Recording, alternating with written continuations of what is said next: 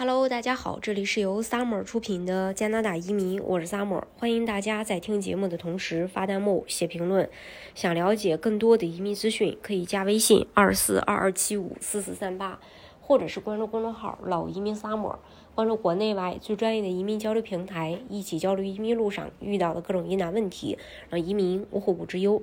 技术移民提供职业发展信息和培训的加拿大慈善机构啊。最近发布了加拿大各省就业趋势报告。报告显示呢，加拿大的一些行业的就业情况处于持续稳定增长的趋势。相应行业有建筑、社区服务、工程、金融服务、医疗保健、信息技术、法律、交通和自然资源开采与生产行业。目前，加拿大很多行业正以高于市场的溢价支付产业需要的员工。其中呢，有最大的潜力增长的职业是像业务数据分析师。土木工程师、计算机网络技术员、网络安全专家，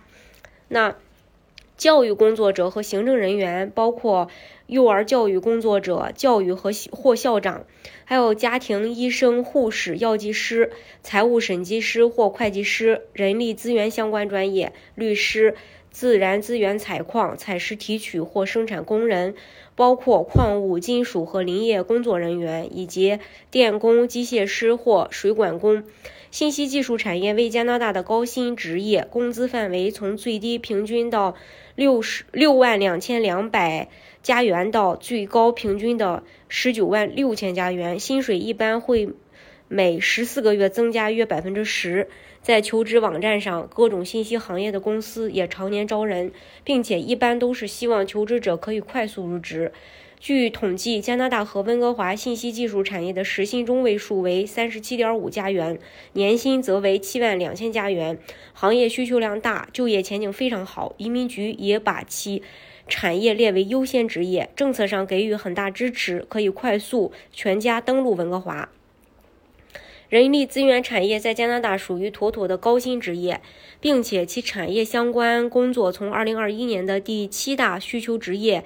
呃跃升至2022年的第四大热门职业，薪水中位数时薪在五十加元左右，包含的职位例如人力资源管理员、人力开发与计划总监、人力资源经理、人事主管。招聘经理、工作评估和薪资研究经理等，一般需要大学本科学历，有两到三年的相关工作经验。这类工作不单在加拿大很吃香，而且海外居民、移民有此类工作经验也可以直接申请移民。尽管蓝领类的薪资不断增加，工作福利和环境也在不断的变好，入职条件也在不断降低，但是目前部分行业仍然，呃，这个紧缺劳动力。加拿大移民局。当然也是想尽各种办法发布有利于政策，以吸引该类人才移民到加拿大。需要求呢宽松，英语要求也不高，高中以上学历就可以申请。统计数据显示，蓝领行业在加拿大的最高平均时薪为三十五加币。幼儿教育虽然和科技产业比较，薪水没那么高，但也是高薪职位，时薪在二十五加元左右，而且对从业者的行业经验和学历要求也不是那么苛刻。